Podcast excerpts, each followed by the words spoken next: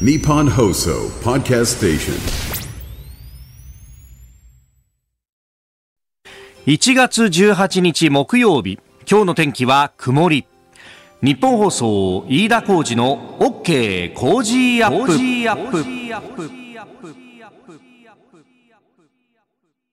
朝6時を過ぎました。おはようございます。ニッポン放送アナウンサーの飯田浩司です。おはようございます。日本放送アナウンサーの新業一華です。日本放送飯田浩二の OK 工事アップ。この後8時まで生放送です、えー、有楽町日本放送屋上の温度計5度ということで。まああー今週頭に比べりゃちょっとはねえー、あったかいのかなっていう形ですけれども、まあでも、えー週末を迎えるたびに何か寒くなってくるぞと。ね、先週は私、週末は台湾にいたので実感はないんですけれども、もうあの日本に帰ってきて、で、えー家族にもですね、会社の人にも、いや、寒かったよねと、週末とんでもなかったよねと、えーえーうちの妻はね、土曜日に夕方雪がちらついたっていうことでしたけれども、あの、近所のですね、あの、回るお寿司、まあ最近は回るお寿司も回らないんですけど、お予約をしていて、で、これに子供と二人でですね、えー八百屋行くぞということで、えー楽しみにしてたそうなんですけど、雪がちらついて、これは自転車で行ったら危ないよねって話になって、急遽中止にしたんだと、おどうしてくれるんだって言ってですね、えー家帰ってきたらもう、あの、いきなり怒られた。飯田さんのせいではないんですけどね。いやいやそう、俺のせいじゃないじゃん、とか言って。そうは言ったと、あんた、あんた、つって。でもこのやるせない気持ちを誰かに。そう、誰かにぶつけたいって。そうそうそう。あの、なんでぶつける相手がここにいないんだっていうのがね。そっち。まずあったわけですが。そうなんですよ。だから週末は、またね、今週末も寒くなるぞと。寒いですし、雨が降りそうなんですよね。予報を見ていると。雨どころかそれが雪に変わるかもみたいなね、感じのそうなん方です。はい。最高気温も10度届かないので、土日ともに。そう、あの先週、そして先々週とこうしてあの取材の出張でですねあのいなかったんで私自身はですねあの今週末にようやくう野球のコーチとして初めて初めてというか今年初めてね、えー参加をするということになるんですがコーチ初めですね。そうそうそうそう。でそれであの今週は行けますよみたいな話をですね、えーコーチグループの中で連絡をしたら、えーえーでも飯田さんあの今週末はちょっと天気があれなんで、みたいな話で練習メニューも一部変わるかもしれませんと。おーいうことがやってきてですねおおそうかそうか寒いよねと。まあでそうなってくるとですねまあこの時期っていうのは体力作りの時期なんで、えーえー、大体あのもう晴れたりとかしたらですね、えー近所のお運河沿いのこう土手を走る。ね、前にも話しましたけど、うちの近所の土手は自転車禁止ですんで、はい。えーえーえっちらおっちらですね、子供にくっついて、えー走って後ろからあー追い込みをかけなきゃなんないっていうですね、追い込みをかけるどころか私途中で置いてかれるんですけれども、そうなんですよ。寒そう。これが寒い。本当にね、同じこう土手をですね、はい。あの、これ犬の散歩コースでもあるんですけれども、あの、この間ですね、昨日かな、うん犬を散歩させたら、はいあまりの寒さにですね。寒いですよねそう。もううちの犬はですね、はい、帰るよっつって。言いはしないんですけど、やっぱ仕草でね、大体もうだってさ、あの、リードを引っ張るどころじゃなくって、はい途中で止まるんだよ。もう嫌だって。もう嫌だと。もう帰ろうって。そうそうそうそうそうそう。用は済ましたから帰ろうみたいな、こう顔でこちらを見て、まあ、待て待て、まだ5分も歩いてないじゃないかよ、と。お前、お前もうちょっと歩こうよ、みたいな。だましだましですね。えー15分ぐらい歩いたらもうそそくさと帰ると。えー矢も盾もたまらんみたいになって。だからこの状態で、土日走んのかって。そう。いや、本当にね、あの、暖かくしてお過ごしいただければと、はいね、えーいうことで、えーございます。まあちょっとね、あのー相変わらずインフルエンザとか等々も流行ってますんで、そうですね体調崩さないように、えーお気をつけいただければと思います。日本と世界の今がわかる朝のニュース番組飯田浩二の OK 工事アップ。今朝のコメンテーターは経済アナリストジョセフ・クラフトさん。この後6時半過ぎからご登場です、えーまずは、まあ、各紙のですね一面の、まあ、3番手ぐらいの記事で載ってますが、えー、江東区長選挙をめぐっての買収事件、えー、柿沢水戸衆議院議員を起訴というニュース、えーそれから6時50分過ぎニュース7時またぎは中国の GDP5.2% 実質では増え増えたということですけれども、名目と実質が逆転したということが起こっております。えー、それから岸田総理大臣、賃上げ実現に向けて政労使会合を開くんだと、えー、昨日の政府与党連絡会議の中で、えー、こうしたことが出てきております。そして7時10分過ぎ、おはようニュースネットワークのゾーンはアメリカ。えー、まずはアメリカ経済について FRB、連邦準備制度理事会のウォラー理事が、えー、銀行規制案への反発により大幅修正の必要性を示すというニュース。それからトランプ前大統領共和党の候補者選び圧勝のスタート。そして、えー2週目のニューハンプシャーがどうなるかというところです。え、そしてニュースプラスワンのゾーン7時30分頃、ダボス会議、え、ゼレンスキー大統領、ウクライナ大統領が演説を行ったというニュース。そしてここだけニューススクープアップのゾーンでは、能登半島地震について、えー、石川鹿町のですね、稲岡健太郎町長と電話をつなぎまして、え、今の状況、足らないもの等々聞いていきたいと思います。そしてビジネスニュースピックアップ7時50分頃は、芥川賞と直木賞の発表についてです。メール X こちらです。メールアドレスは、コージーアットマーク 1242.com。アルファベットすべて小文字で COZY でコージーです。コージーアットマーク 1242.com。X のハッシュタグは、ハッシュタグコージー1242、ハッシュタグコージー1242です。6時22分です。この時間最新の株と為替の情報を外為ドットコム総研研究員の中村努さんに伝えていただきます。中村さんよろしくお願いします。はい、外為ドットコム総研中村です。よろしくお願いいたします。お願いします。はい、えー、現地17日のニューヨーク株式市場のダウ平均株価は前の日に比べて94ドル45セント低い3万7266ドル67セントで取引を終えました。うんハイテク銘柄中心のナスダック総合指数は88.72ポイント下がって1万4855.62でした、うん、円相場は前の日よりも約90銭円安ドル高の、うん、1ドル148円17銭付近で取引されていますえー、円相場ですけれども、今週に入ってドル高円安の、えー、流れとなっていますけれども、えー、えー、この動きは昨日も継続となりました。うん。で昨日はですね、えー、ニューヨーク時間にアメリカの12月小売売上高が発表されまして、はい、えー、これが市場予想を上回る結果となりました。この結果を受けてアメリカの10年債利回りは一時、えー、約1か月ぶりとなります。4.12%台まで上昇、ね、円相場は日米の金金利差拡大を背景に12月13日以来となる1ドル148円53銭前後まで下落しました。これまで市場はですねアメリカの連邦準備制度理事会、はい、FRB が、えー、かなり高い確率で今年3月に利下げを開始するということを見通していたんですけども、まあ、この見通しは今週に入って、まあ、5割ぐらいまで低下、急激に下がっています。でこれがまあ円高、円安ドル高の、まあ、要因となっています。この小売の売上高が予想を上回ったってことは、まだまだ強いと、はい、下手するともう一回利上げもみたいなことになるんですか？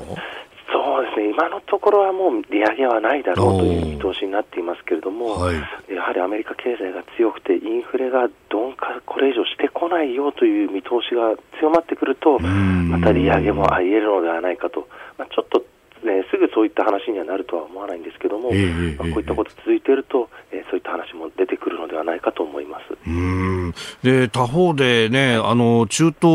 のあの航海のところで、はい、えー、風車が暴れ回ってると、うん、これ、なんか希望法回りになると、相当こう運輸コストが高くなんじゃないかみたいな、この辺ってやっぱりインフレに効いてきたりしますかね？そうですね、やはりこの辺も、まあ、影響出てくると思いますし、まあ、特に、あのーえー、西軍川のところの、はい、えー、迂回となると、えー、アメリカよりもヨーロッパの方が、えー、影響は大きいのかなというふうに見ています。うん。確かにユーロも161円まで来てますもんね。そうですね。あのユーロに関しても、あの利下げの、えー、早期の利下げ観測というのは少し下がっていますし、あとはイギリスも、はい、昨日は消費者物価指数がまあ予想よりも上回っていたということもありますので、まあ、ちょっと市場が、えー、これまで楽観的な見方をしていたのではないかという、えー、イメージになっていますなるほど、クロス円で見ると、どれも円安基調って感じですもんね、今日に関しては。はい。わかりました。中村さんどうもありがとうございました。はい、ありがとうございました。えー、ここが気になるのコーナー、スタジオ長官各紙が入ってまいりました。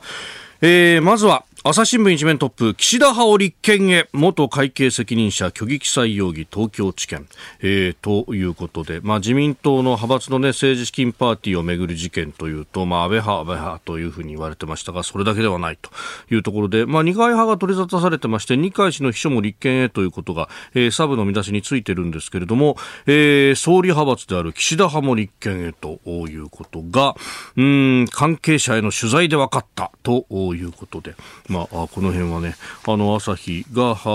独自で抜いているようであります。えーそれから読売と産経はあこの政治資金をめぐる問題政治資金規正法の改正についてです。読売新聞一面、えー規正法議員の罰則強化自民方針公民権停止念頭、えーそれからあ産経も虚偽記載に連座制自民規正法改正調整収支報告書派閥解消論強まると。えーいうことで、えーあります。えーまあ、これも政府与党の関係者が明らかにしたというふうに出ておりますが、あの、いわゆる連座制と、まあ、あの、今の現行だと政治団体の会計責任者には、あこの法律の部分がね、えー問われると。まああ違反が問われるということですけれども、じゃあその政治団体の代表者、まあ、あ国会議員だとかが大体ついてますけれども、えーここの責任についてっていうのは、あの、具体的に何か共謀というものが証拠としてね、上げ、上がってこない限り、えー代表者まで罪に問われるということが今まではなかった。まあ、あの、それゆえですね、この安倍派の、えー幹部の立憲見送りみたいな話が出てくるわけですが、えーこれをですね、あの、連座制という形で、まあ、会計責任者の罪が問われた場合には、えーその、まあ、指揮監督をしていたであろう代表者、まあ、国会議員らも問われるというふうに変えようじゃないかという話が出てきております。それから毎日新聞は阪神・淡路大震災から29年という昨日の117の1.17の集い、えー神戸市中央区にあります東遊園地でね、えー行われたと。まあ、昨日も取り上げましたけれども、まあ、この空撮の映像であったりとか、あるいは、えー能登半島地震のね、あの、被災地の写真とともに、えー能登へ思いともにという見出しをつけております。まあ、能登半島地震に関しては、後ほど、今日は、あここだけニューススクープアップ7時40分過ぎのゾーンで、えー最大震度7を記録しました石川鹿町の、えー稲岡町長とお生で電話をつなぎまして、えーお話を伺っていこうと思っております。さあ、そして気になる記事でありますが、まずですね、えー今日18日までの予定で、えー共産党、日本共産党の、えー党大会が行われているということで、まあ、昨日あたりですね、いろんな人事が出てきました。朝日は一面で報じていますが、えー、C 委員長退任の意向、共産、在任23年、後任に田村氏かということで、えー田村智子政策委員長を全体の委員長に、えー後任にい当てるのではないかと、まあ、これ18日最終日にそうした人事についてというのも、まあ、幹部人事案がね、えー承認される見通しということで、まあ、ここが動くのかどうなのかというところであります。で、一方で、えー不破あ鉄道氏前のね、委員長でしたが、えー党の指導部である中央委員長の次期メンバーから外れることも判明したということで、まあ、そこに、えー C さんが入って、そして、うーん、議長に就くのかみたいなね、えー話も出てきておりますが、まあ、あの、ここに関しては、えー分派的な行動というものは、えー現に戒められているというところでありますんで、まあそうすると、えー表のこう委員長というものと、えー実際のね、権力構造というものはまたちょっと複雑なんじゃないかということも言われておりますが、まあいろいろ動くねという話であります。ここが気になるでした。この時間からコメンテーターの方々ご登場。今朝は経済アナリスト、ジョセフ・クラフトさんです。おはようございます。おはようございます。よろしくお願いしくお願いします。さあ、まずは、えー、江東区長選をめぐる買収のお罪で柿沢水戸議員起訴というニュースが入ってきました。まあ、政治と金の問題ね、えーいろんなニュースが出てきますが、こちらも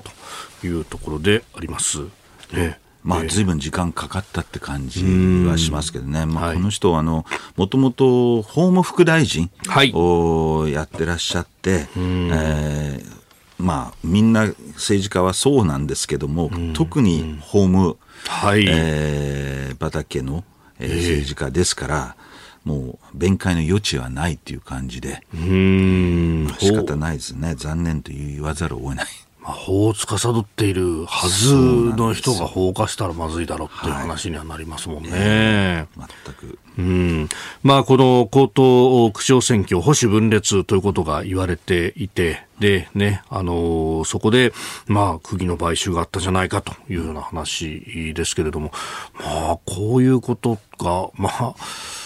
今になってもあるんだなという感じですか？そうですね、本当にこれはもう、昔はね、こういうのは、いたまによく聞くんですけど、最近はええないんで、やっぱりいまだにえーなくならないんだなということが、あのー痛感されますけども。うーん。まあ、もともと最初はね、あの、有料のネット広告を動画投稿サイトに掲載したということ、まあ、これもお公職選挙法違反になるというところ、まあ、ネット選挙のね、そうなん話ですがですね。まあ、いい機会なんで、はい。より、あの、その、公職選挙法を見直すという、まあ、あの、逆に認識して、はい今日なんかもやっぱり政治資金法の、ええ。えー規制強化で、はい。えー議員の罰則、はい。えーあるいは辞任も、あのー含むというような話が検討されているとはい。いうことなんで、まあ、資金法だけじゃなくて、うんうんうんうん。えー選挙活動においてもより、えーあのなんていうんですか罰則強化を、んえー高めればこうした行為も、えー多少は抑制できるんではないかというふうに思いますんで、まあ、いい機会ですので、はい。ぜひ、えーそういった、えー法則罰罰則も見直していただきたいと思いますね。そう、あの、派閥のね、パーティーの話に関しては、もうこれ、えー規制法の罰則強化で、えー連座制を適用するべきだという、まあ、この法改正の動きがあるみたいですね。いや、もう全くやるべきですし、まあ、今回、検察が、はい。えーその幹部は、えー起訴せずに、秘書だけ起訴するという報道が流れてますけども、会計責任者だけだと。まあ、常識的に見ればそれで済ましていいのかと、えー逆に言うと、そのここれまでの検察のニュースの、まあはい。リークじゃないけど、ここまで大ごとにして、何だったんだと。いうふうに思うんで、ちょっとやっぱりそこは、えーこの規制法見直し、ええ。ぜひともやっていただきたいと思いますね。うーん。確かにね、これだけ報道が走っていて、まあ、検察も何か、こう、共謀をね、立証するような物証があるんじゃないかと思ってえいたんですけれども。そう。まあだから、い今となれば、起訴できないということであれば、検察が見余ったというか、えーあるいは、その、世間をお騒がせするじゃないけども、えーそういった、あの、まあ、警察側の、まあ、準備というか、甘いなという感じは言わざるを得ないですよね。えーそしてまあ国会日程にもこれ影響が出ているようで、あの初日26日からスタートですけれども、お総理の演説はかなり後ろに倒して、えー30日とか31日とかその辺になるんだと。えー26日は開会式だけやるというようなことになって、まあその前に閉会中審査があったりとか、ね、ちょっと異例の展開ですよね。だ多分あの議員あの自民党のその今やってるなんてあの刷新委員会、はいこの辺の見解をまとめる必要もあってなるほどちょっと遅らせてんじゃないかなというふうに思いますね。うーん、そっか、自分のところの中で対策をまず出さないことには。まあちょっと動けないでしょうと。あとこれはやっぱり政局絡みでも補選、4月の補選にも影響して、はい。あの当初、その起訴される議員が多ければ、まあもともと2議席補選が予定されてるんですけども、えーとりあえず今回まだ起訴されてる議員が1人ですから、ええ。まあ3議席。これがもし7、8議席となっていれば、これミニ選挙になってたんで、ちょっと今回はあの政局にも影響があるそうですね。まあ、あほ当初よりはほとんど影響が少ないと。うーん。コージーアップ番組イベント第2弾開催決定。飯田浩司の OK コージーアップ激論横浜ベイサミット in 神奈川県民ホール4月28日日曜日。出演は須田慎一郎峯村健二宮崎哲也ほか。1月22日月曜日チケット発売開始。詳しくは番組ホームページをチェック。日本と世界の今がわかる朝のニュース番組飯田浩二の OK 工事アップ、えー、今朝のコメンテーターは経済アナリストジョセフ・クラフトさんです。引き続きよろしくお願いします。よろしくお願いします。さあ7時をまたいでニュースを掘り下げてまいります。ニュース7時またぎ。取り上げるのはこちらのニュースです中国 GDP5.2% 増。名目 GDP が実質 GDP を下回る。中国国家統計局が昨日発表した2023年の GDP 国内総生産は物価の変動を調整した実質で前の年に比べて5.2%増え政府目標の5%前後は達成しましたがゼロコロナ政策で景気が低迷した2022年からの反動もあり景気回復は力強さを欠く状況が続いております。えー、ということで、まあ、名目が実質を下回るというようなことも出てきております。まあ、ここはポイントは2つあって、はい1つはゼロコロナ政策の反動で、うん。ギリギリ政府目標達成なのかという点、はいえーそれから2つ目はあのーこの実質、えーやっぱりデフレの影響で押し上がってるということが、えー大きいんではないかなというふうに思いますね。うー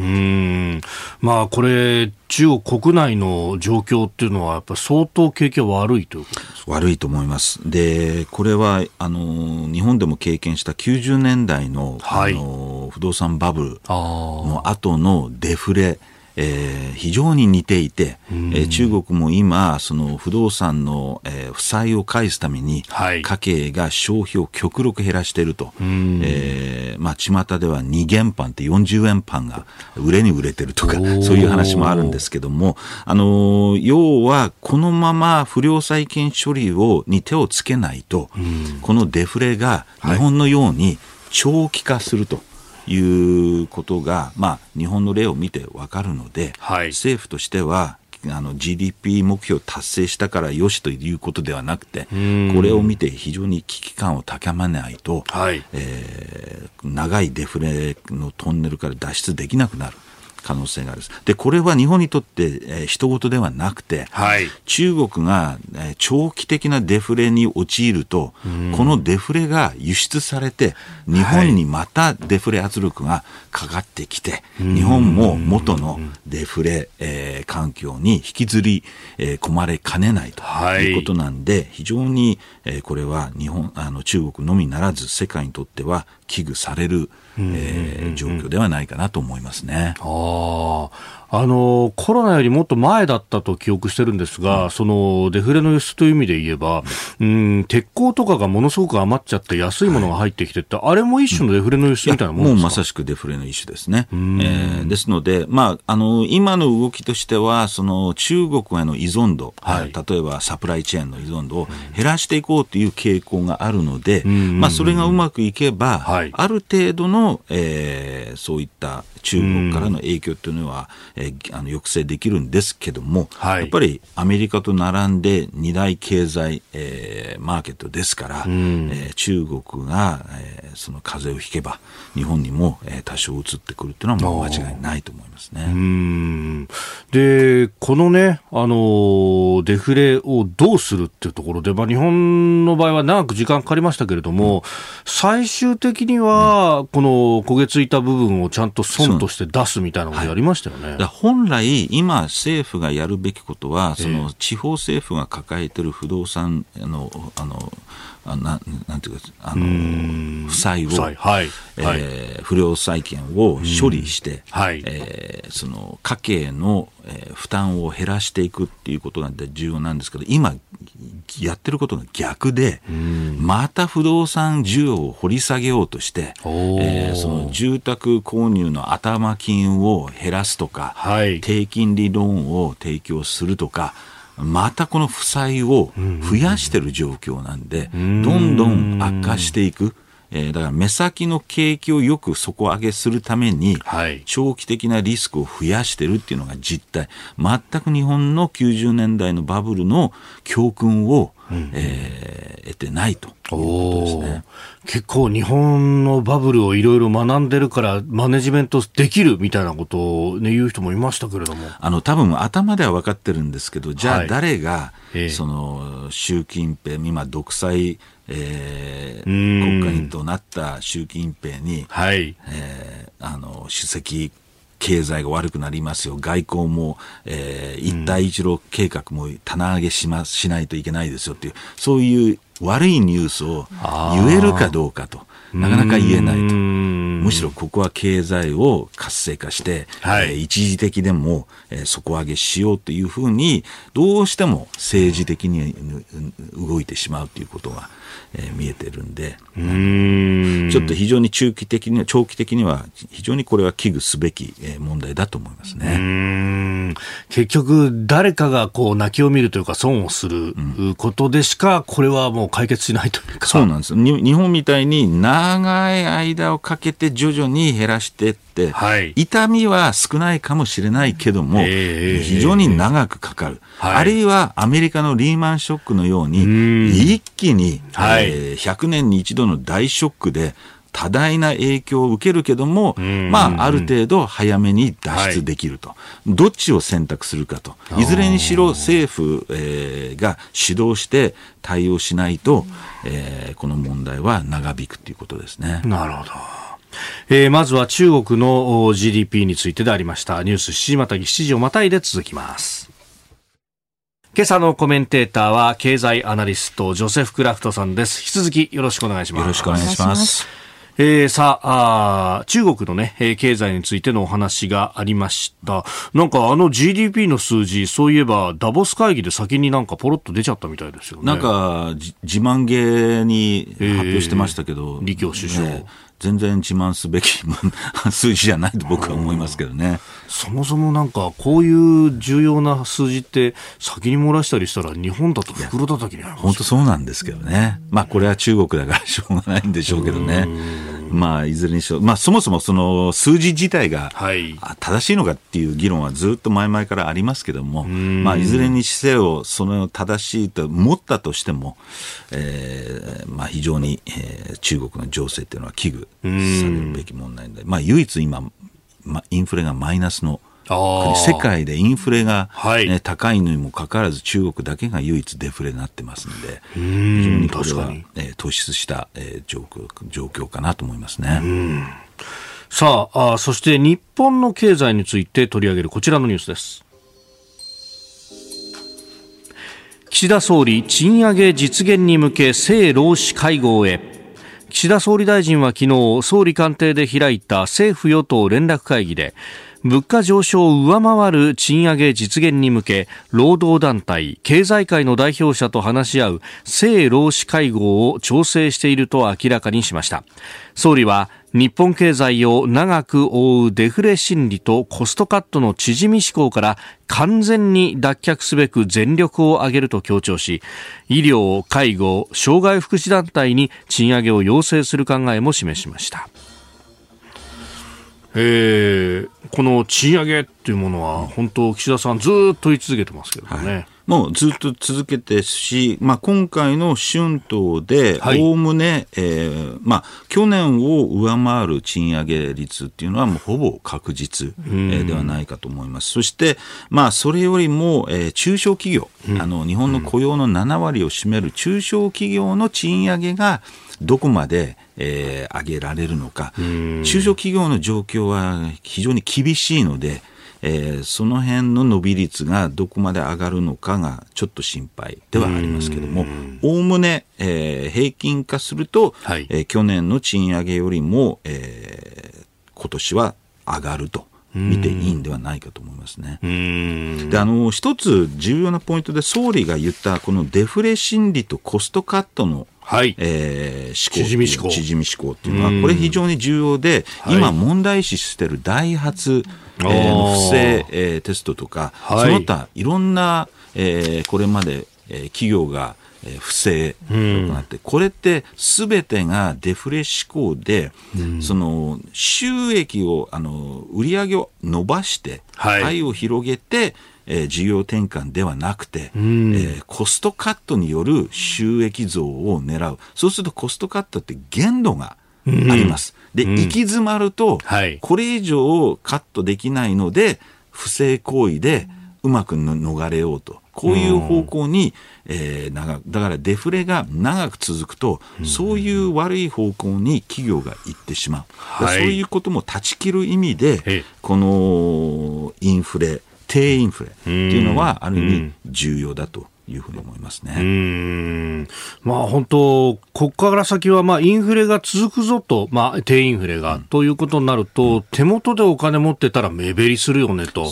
どっかで使っていかないとっていう、うん、それは方向転換というかね、発想の完全な転換ですよね。これは2つ、企業からしたら、成長していかなきゃいけないので、はい、持ってる資金は成長投資、はい、あるいは研究開発に、えー、まあ、当てがっていかなきゃ、うん、で家計も同じで、はい、えー、その家計が持ってる現金、預金1100兆円、えー、これ、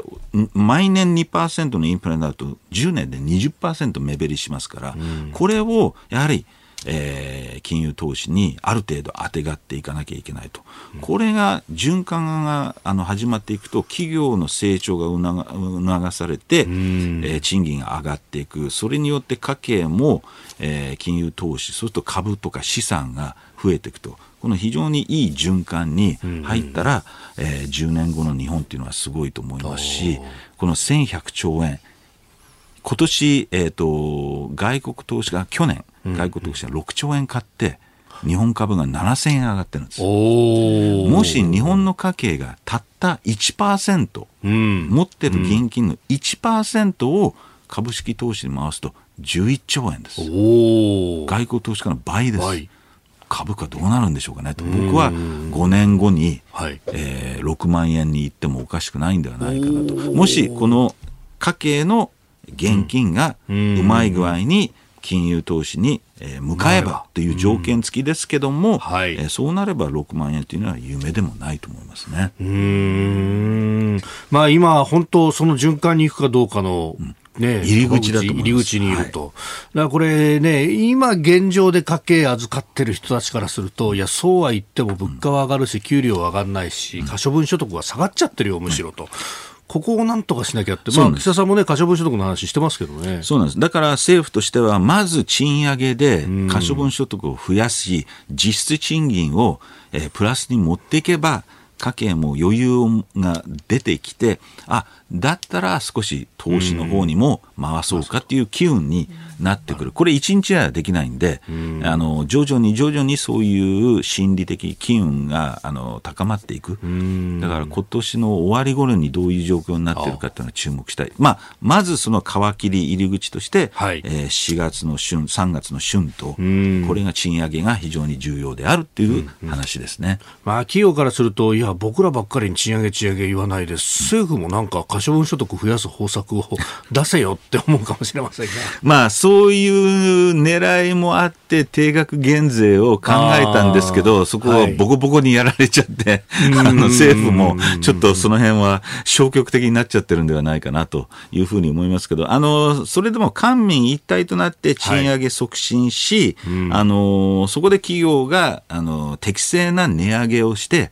で、それでまた賃上げしていくっていう、こういう好循環が生まれてくれば、うん、えー、今のような生活苦っていうのは多少は和らぐ。ということで、えー、まあ、当面はまだ家計は苦しいですが、はい、えー、今年の末、来年に向けて少しずつその辺の、うん、えー、状況が改善していくことを願ってますね。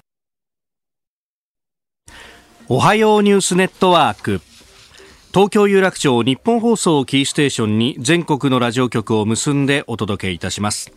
時刻は7時11分を過ぎました。おはようございます。日本放送アナウンサーの飯田浩二です。今朝のコメンテーターは経済アナリストロールシャッハアドバイザリー株式会社代表取締役そして SBIFX トレード株式会社社外取締役ジョセフ・クラフトさん。この時間取り上げるニュースはこちらです。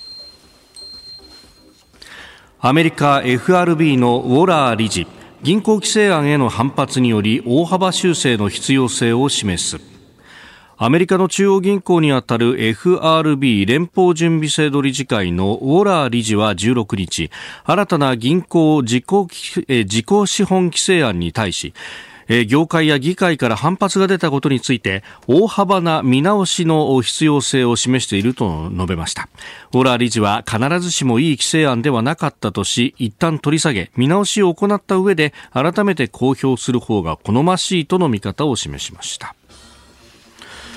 えー、自己資本についての規制案ということで、まあ、これ、お金をより積んでおくみたいな話になるんですか、うん、あのー、これは、まず、その、金融規制の問題の前に、はい、あの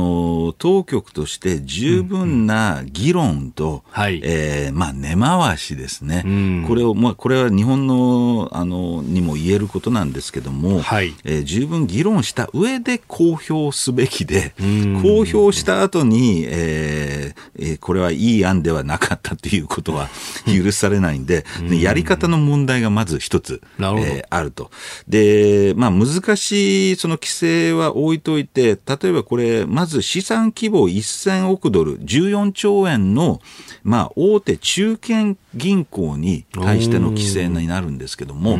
あのー、実態一番脆弱なのは、えー、中小銀行、うん、はい、そこは全く手つかずで、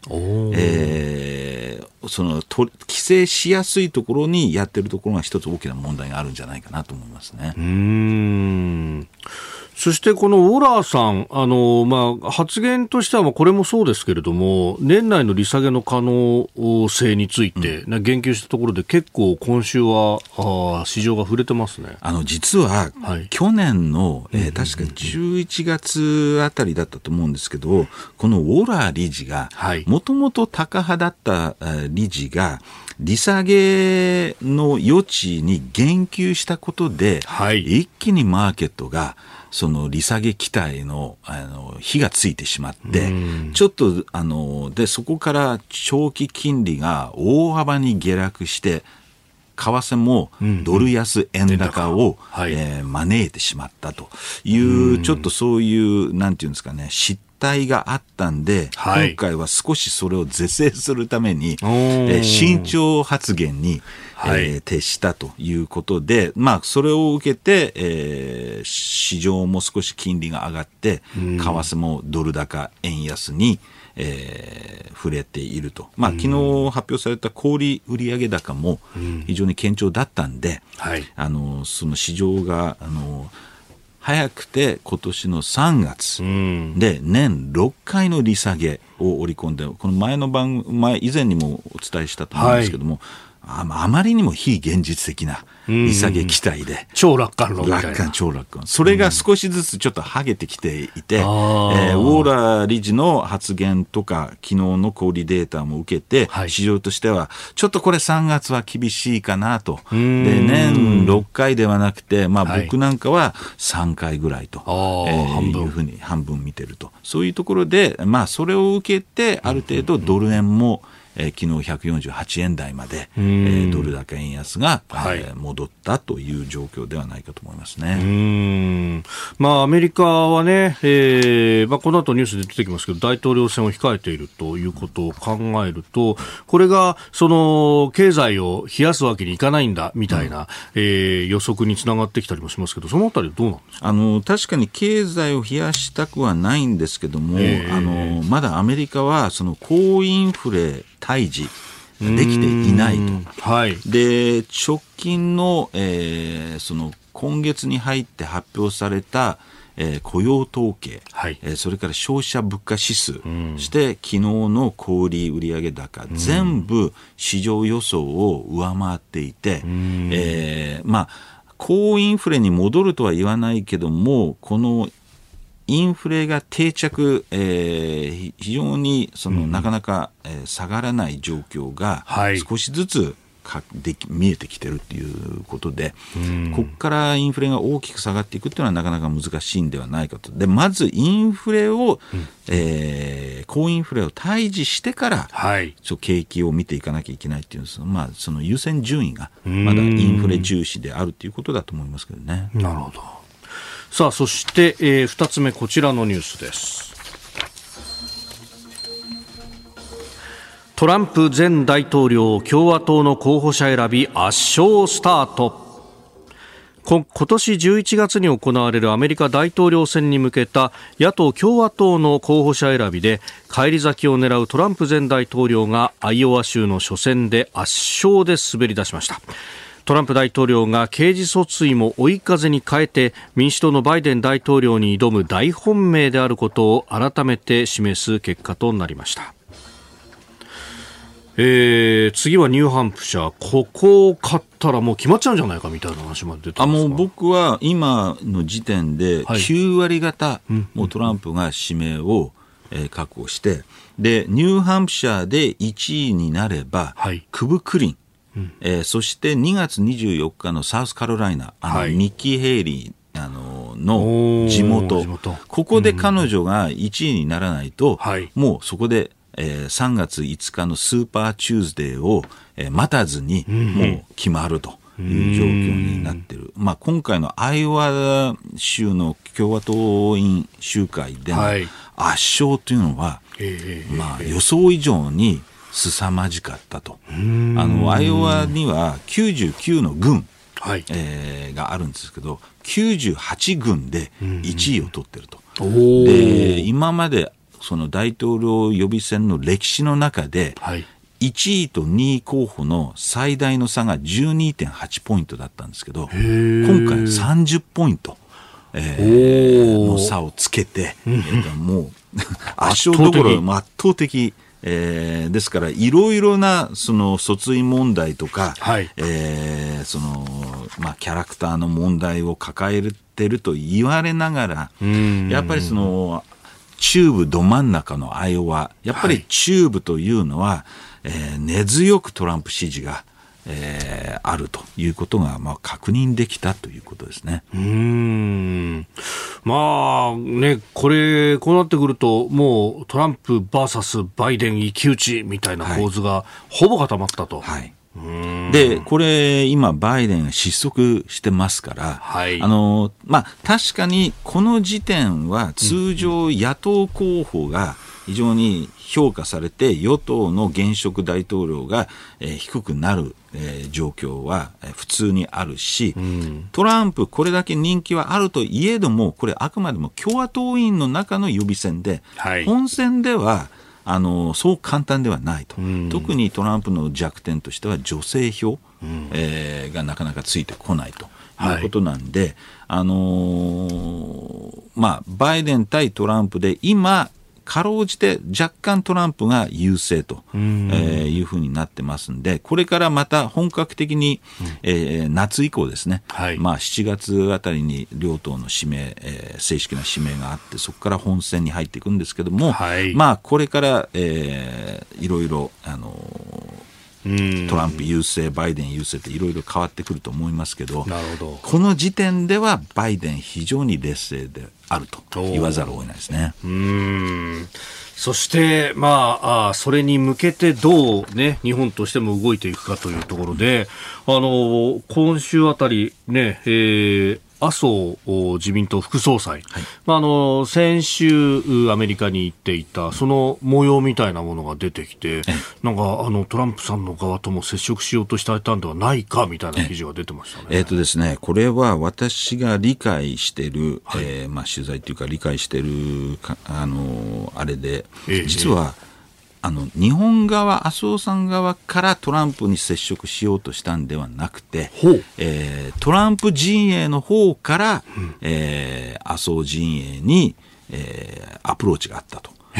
で具体的に言うと、えーそのトランプの義理の息子のクシナ、ジャレッド・クシナが、はい。えーそのロックフェラーえージョン・ディ・ロックフェラー4世なんですけども、はい。えーロックフェラー家と麻生家って代々非常に近しいんですね。でこのロックフェラー家を通じて、はい。えーアメリカに来てくれという要請があった。それで今回、えーまあ、その他正式な、あの、あれも入れて、トランプに会うって言うとまずいんでね。ええただ、えっ、と、これは確認できてないんですけども、実際には会えて仲いいんじゃないかなと。クシナとは会いましたけど、トランプ自身とはもしかしたら会会えなかったかもしれないですね。なるほど。しかしそういうこうつながりというかね。そうなんですよ。今、裏で双方が動いてるっていうことですね。なるほど。以上、おはようニュースネットワークでした。番組から大切なお知らせですはい。飯田浩二の OK 工事アップでは1月29日月曜日からの1週間特別企画をお送りします。政治経済から外交安全保障まで徹底解説激論ダブルコメンテーターウィーク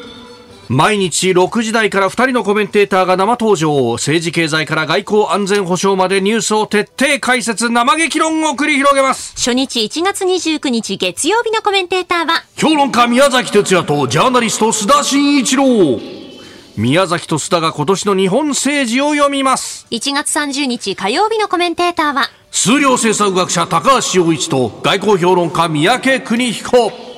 選挙イヤーとなる2024年国際情勢と経済の動きはどうなるのか？1月31日水曜日のコメンテーターはジャーナリスト峰村健二と軍事評論家小泉悠。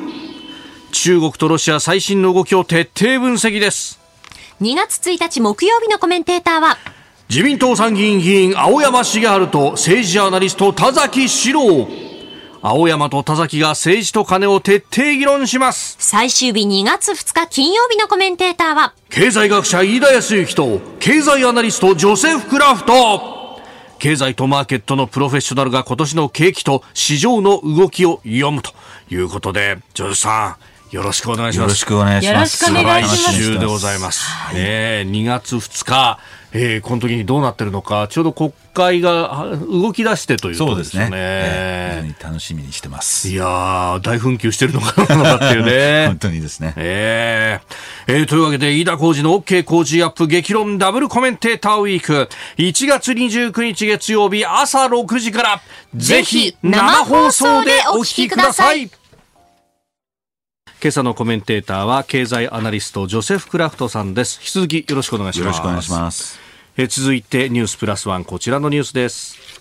ゼレンスキー大統領ダボス会議で対ロ制裁支援継続を訴え演説ウクライナのゼレンスキー大統領は16日スイスで開かれているダボス会議世界経済フォーラム年次総会で演説し侵略を続けるロシアとの戦いで国際社会の支援を改めて求めました。これまではオンラインでの参加にとどめておりましたが今回はダボスに自ら乗り込みまして西側諸国要人らとの会談もこなしています。まあ、西側諸国だけじゃなくてね、アフリカのおトップなどともこう話しているということで、相当精力的にやってますけれども、逆に言うと焦ってるってこともあるんでしょうか？あのまあ、やっぱり中東情勢によって、はい。えーその世界の注目度がだいぶ薄らいでしまったんで、その焦りはあると思いますけど、あのただ、昨日ですね、はい。えーバイデン大統領と下院議長のマイク・ジョンソン、えー氏が、はい。やっとなんですけどね、僕に言わせれば、えー直接面談して、ウクライナ支援を協議すると。おだから本来、もともとバイデン大統領、もっと精力的に去年の段階から直接会員と話し合うべきだったんですけど、はい。やっとそれが始まりそうだということで、若干、あのーウクライナ支援への打開の可能性というか希望が、えー出てきたかなと。いうふうに思います。で、まあそこに合わせてゼレンスキー大統領もダボスでいろいろアピールして、はいえーいけば、えー欧米でのウクライナ支援継続の機運がまた高まってくれると、えーいいなとは思いますけどね。防空システム当たらないとかいろんなこと言われてますもんね。そういうはいええなんで、まあ、これはあのーウクライナ、ロシア問題じゃなくて、はい。やっぱりこの西側にとっても、えーこういった暴挙が許されるか許されないか、民主主義の、えー根幹にも関わる問題ですので、はい。やっぱりこれは、えーまずアメリカが率先してリーダーシップを取っていかなきゃいけない。えーまあ、それを正直申し上げて、バイデン政権、ちょっと若干、えー、なんていうんですかね、えー、まあ、あんまり先頭に立ってリーダーシップを発揮していない状況だったということが言えると思いますね。ちょっと消極的だった消極的だったですね。これ、ね、ようやく議会で、まあ、話し合いができてということになると、これでも早くしないと大統領選に入ってってきちゃうと動くに動けなくなっちゃうあの国務省のアメリカの国務省の幹部とも話したんですけど彼らの見識ってやっぱりあのロシアも苦しいんですよね。あの対外的にはあの強気発言もしてるんですけど実は裏ではロシア側からアメリカに、えー、停戦協議の打診も来てるんですよ。ただあのロシア側の条件は今所有してる地域をそのまま、これは受け入れられないんで、話は進まないんだけど、これはやっぱりロシア側も苦しいっていう証拠、はい、ただ、えプーチンからしてみれば、苦しいけども、なんとか11月まで頑張って、トランプ再選にかけるということが、まあ、最大の、えー、望みと。いうことなんで、まあ、そういった意欲をくじくためにも、はい、ちゃんとした中長期的なウクライナ支援をバイデン政権が成立させなきゃいけないんですけども、なかなかそこはね、やっぱりエネルギーがあの82歳になって、はい、なかなかエネルギーがないのか、えー、えー、あるいはプライドが高いのか、はい、ちょっと共和党会員と本当に、えー、向き合って話し合う努力が、これまではえー、なかったですけどいよいよそこはもう背に腹は変えられないということで、えー、その下院議長と大統領の面談が、えー、今週から始まるということですね。うんえー、ダボス会議の話そしてアメリカのウクライナ支援についてもお話をいただきました。お送りしております。OK 工事アップ。お相手私日本放送アナウンサー飯田浩二と新業一華がお送りしています。今朝のコメンテーターは経済アナリストジョセフ・クラフトさんです。引き続きよろしくお願いします。よろしくお願いします。続いて、えー、この時間はここだけニュース。スクープアップ。能登半島地震二次避難。避難者全体のおよそ8%にとどまる政府と石川県は被災地以外の旅館やホテルなど宿泊施設への二次避難を進めておりますがこれまでに二次避難した人は1278人、えー、避難生活を続ける1万6000人余りのうち、まあ、率で言いますとおよそ8%となっております。まあ、ただこれに関してはもうふるさとをね離れるというその気持ち離れがたいというところを考えると、まあ、数字で、えー、判断するのはどうなんだろうというような指摘もあります。さああこの時間はですねおとといも最大震度5弱を観測しました石川鹿町の町長稲岡健太郎さんと電話をつないでお話を伺ってまいります。稲岡町長おはようございます。おはようございます。よろしくお願いいたします。よろしくお願いいたしますさあまず今の状況街の中どういったことになっていますでしょうか？はい。発災から18日目となりましたが、はい、えー、まだ避難所は40箇所開設しておりまして避難者当初よりは半分以下にはなりましたが、はい、まだ1139人の方が避難所で生活しております。まあ、この西避難に関してっていうのもいろいろ報道も出ますけれどもなかなかこう一応的にふるさとを離れるってそう簡単にできるものではないっていうのもありますよね。はい。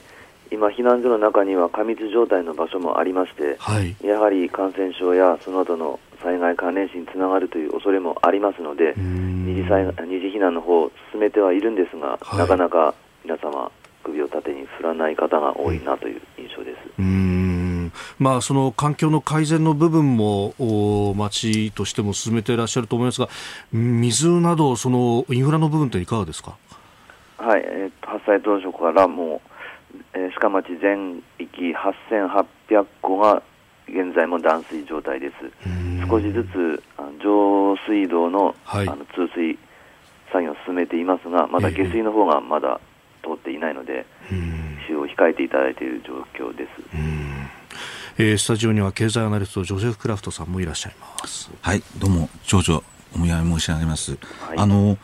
町民の方々の,、まあ、あの今大変なことになってますけどメンタルケアなども非常にこれからいろいろ問題も生じてくると思うんですけどその辺ってどうでしょうかね？はい。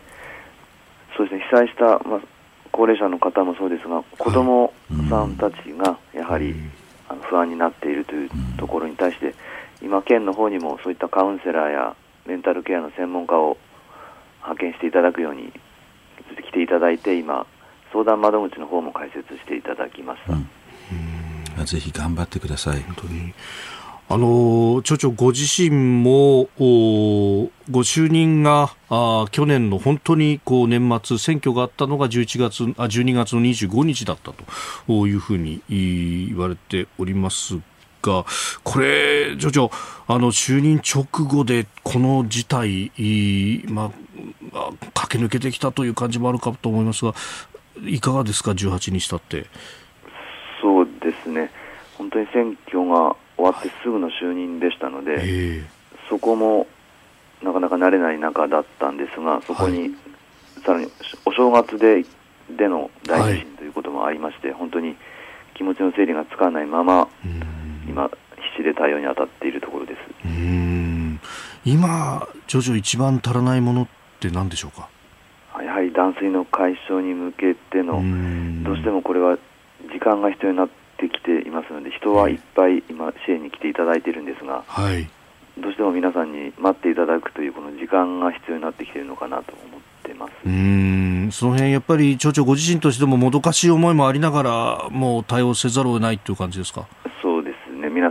にご不便をおかけしているなという思いがあるんですが。うん。あの去年も地震もありましたし2007年にもあったという中で、まあ、町長ご自身もこう町議会議員として、えー、対応に当たっていらっしゃった部分もあると思いますがやはりこうトップに立つというのは違いますか？そうですね。やはり毎日毎日この対応についての決定事項を決断することが日々日々ありますのでこれがやはり議員との違いかなというふうに思ってます。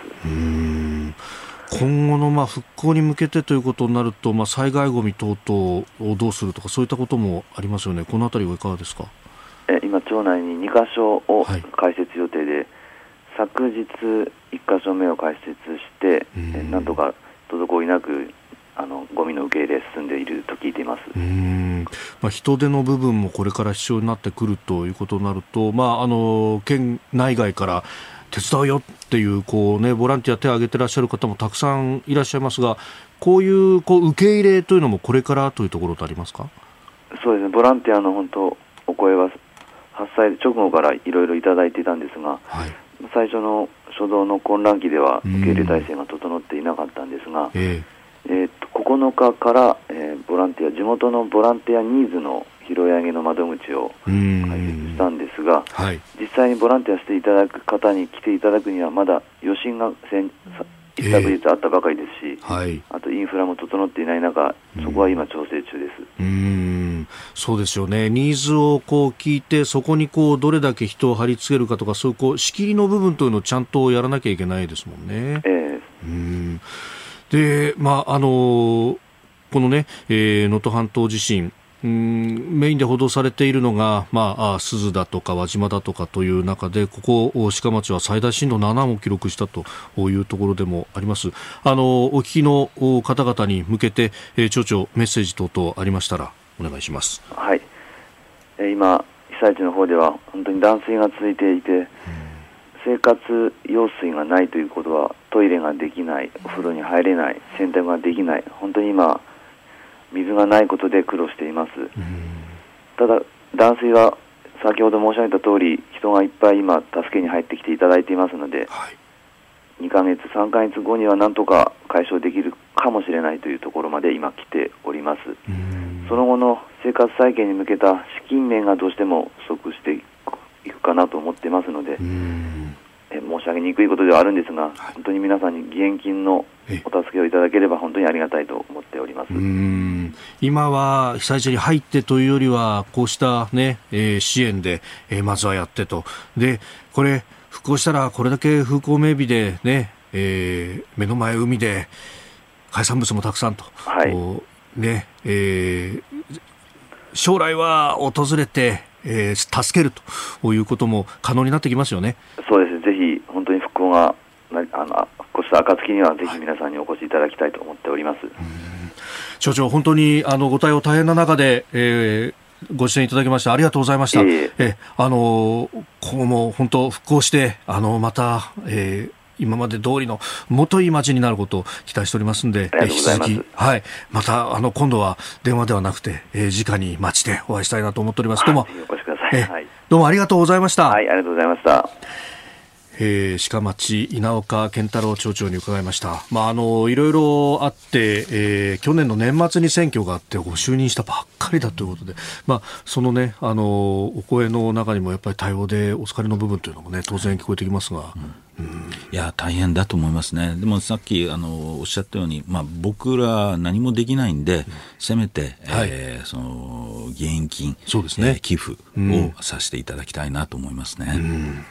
えーここだけニューススクープアップでありました。このコーナー含めまして、ラジコタイムフリー、ポッドキャスト、YouTube でも配信してまいります。詳しくは番組ホームページをご覧ください。日本と世界の今がわかる朝のニュース番組飯田浩司の OK コージーアップニッポン放送の放送エリア外でお聞きのあなたそして海外でお聞きのあなた今回もポッドキャスト YouTube でご愛聴いただき本当にありがとうございました飯田浩司の OK コージーアップは東京有楽町のニッポン放送で月曜日から金曜日朝6時から8時まで生放送でお届けしています。番組ホームページでは登場いただくコメンテーターのラインナップや放送内容の原稿化された記事など情報盛りだくさんです。また公式 X では平日は毎日最新情報を配信中です。ぜひチェックしてみてください。そしてもう一つ飯田浩司アナウンサーが夕刊フジでコラムを連載中。飯田浩司のそこまで言うか毎週火曜日の紙面もぜひご覧ください。日本と世界の今がわかる朝のニュース番組。飯田浩司の OK コージーアップ。忙しい朝そして移動中ニュースを少し深く知りたいときぜひ AM、FM、ラジコはもちろんニッポン放送のポッドキャスト YouTube でチェックしてください。